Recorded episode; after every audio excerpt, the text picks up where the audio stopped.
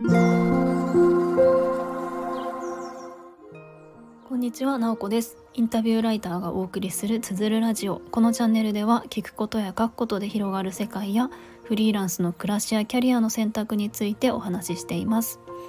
質問力を高めたい人で集まるコミュニティも運営しています。トレーニングは毎週土曜日朝6時半から1時間でやっております。気になる方は概要欄にリンクを貼っておりますので、ぜひご覧ください。今日はですね、価値ある学びを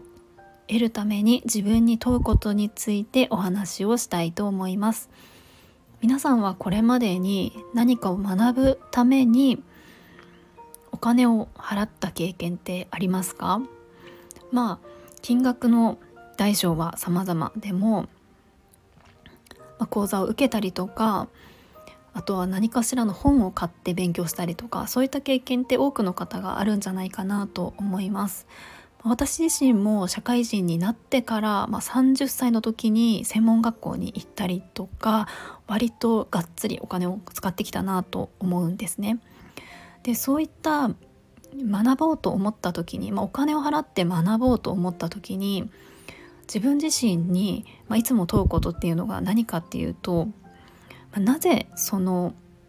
まあ、講座だったらその講座に申し込むのかそもそも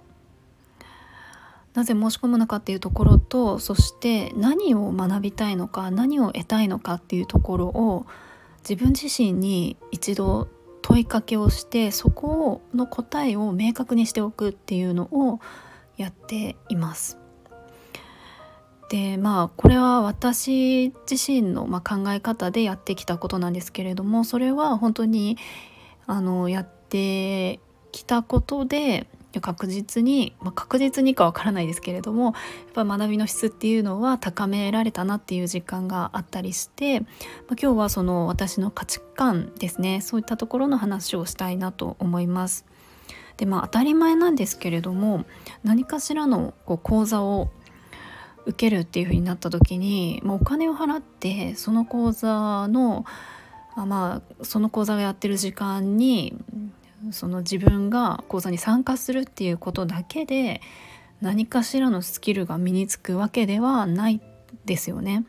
もちろん何かを教えてもらったりとかして知識が広がったりするかもしれないんですけれども人間ってその何かを学ぶ時って知識を身につけただけで学ぶっていうことはできないんですよね。必ず実践が伴っている。実践するっていうのはつまり自分から能動的に動いているっていうことですよね。知識を得るっていうだけだったら別に受け身でも得られるんですけれどもそれをあの自分のものにするためには自分から能動的に動くつまり実践するっていうのが必要だなと思っていてまあそこを考えるとあのどんなに質の高い講座どんなに質の高い講師があのいたとしても100%、まあ、自分がどんな状態であってもスキルが身につくっていうことはないのかなと思っているんですね。なのでその受講する側のあの気持ちというかマインドっていうのがすごく影響するんじゃないかなっていうふうに思っています。であのあとは私自身がの経験で言うとあの講座をいくつかその運営する側に回ったこともあって、うんとまあ、私自身は講師というよりか運営する側としていろいろあの事務的なことをやったりとかその講座に入って、まあ、サポートというか、まあ、そういうことをしたりっていうことをしてきていろんなその受講生の方を見てきたんですね。その時に感じたことがありました。やっぱりあの受講してる来る方も本当に様々で中にはすごくこのいい意味で講座をうまく利用しているなっていうふうに思う方もいればすごくこうもったいないなっていうようなあの方もいました。せっかくお金を払っているのであればやっぱりあの自分のものにしてもらうっていうのが一番だと思うんですけれども、まあ、それはもちろん講座をあの提供する側としての、まあ、課題だったりとか改善とかは、まあ、一定あるかもしれないんですけどもちょっと今はそれを置いといてその受講生側としてっていうところだとあのやっぱりその講座ってなんかこう申し込むだけでお金を払うだけでやっぱり体系化された学びっていうのが得られるので何かすごく安心したりとかする部分があってちょっとそれだけで満足というか申し込んだだけで満足みたいなのって一定あるかもしれないなと思っていてでもあのそうじゃなくってやっぱ受講生の中ですごくうまく利用してるなと思う方はその講座の枠を超えてくるというかすごく自分から何かをこう取りに行こうとしていたりするんですよね。例えばたくさんこう質問をしたりとか講座の中ですごくたくさん発言をするとか自分からその講座の内容に関係することをやってみてこういうのやってみたみたいなところで発信をしたりとか何かその何らかのものを得てさらに講座が終わった後もすごくその方の何かキャリアだったりとかにつながっているなっていうのを感じたりとかそういう方もいるんですよね。まあ、中にはえっとまあ、講座を受けることでコネクションを作って自分のキャリアアップ転職につなげた方もいたりとかして、まあ、本当にそれはあのそんなにねあの多いことではないと思うんですけどもあすごくあのうまくこう使使ったって言ったらちょっと悪い言い方になっちゃうんですけれどもあの価値のあるお金の使い方時間の使い方をしているなっていうような感じがしました。でまあじゃあ私自身はそういうふうにこう学びにお金を使ってその分こう得られてるかっていうと本当にいろいろ思うことはあってよりそれがうまくあのできるようになるためにはっていうのは結構日々考えていたりするんですよね。で今の時点で私は何かの講座を受講していたりとかはないんですけれども、まあ、過去にえっとまあ、インタビュー系の講座を受けたことがあってその時にはすごくあの意識をしていてもうとにかく、まあ、その時はインタビューのスキルっていうところでいろいろ自分の中で行き詰まりを感じていて、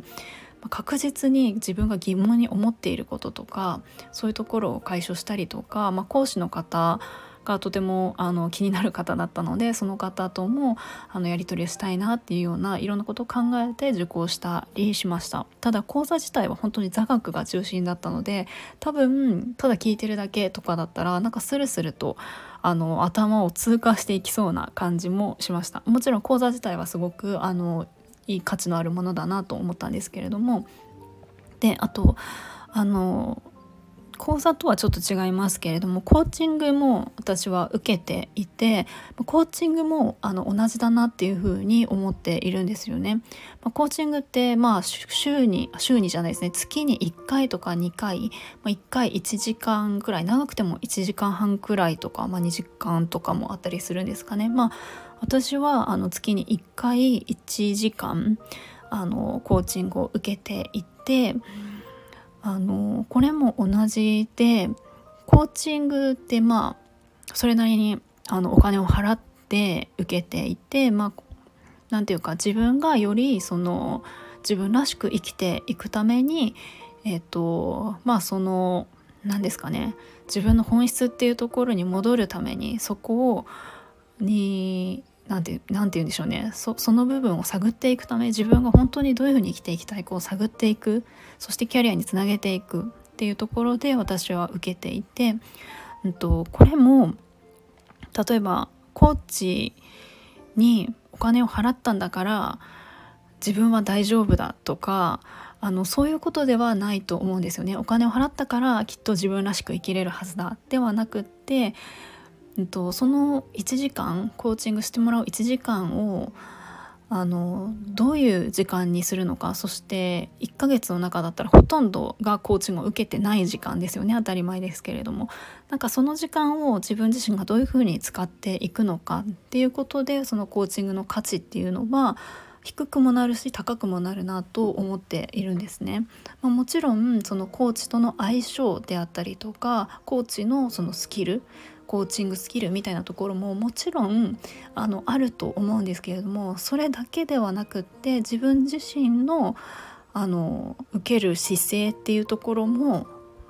その価値を決める要素にはなっているんじゃないのかなと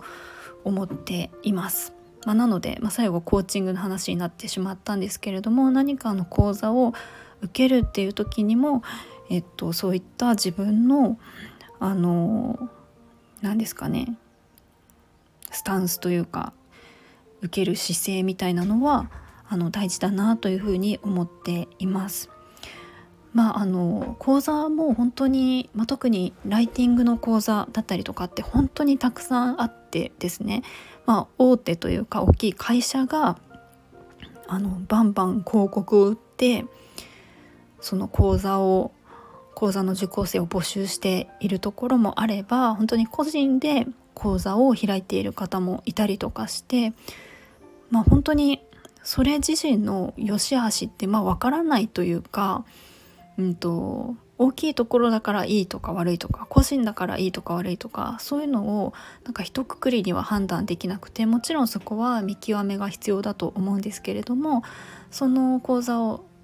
を受ける前にもちろんその広報がうまかったですと本当に言葉巧みに申し込みたくなるような流れを作ってるところもあるなと思うんですけれども申し込む前に自分自身にそのなぜ申し込むのか何を得たくて何を学びたくて申し込むのかっていうところを一度確かめてから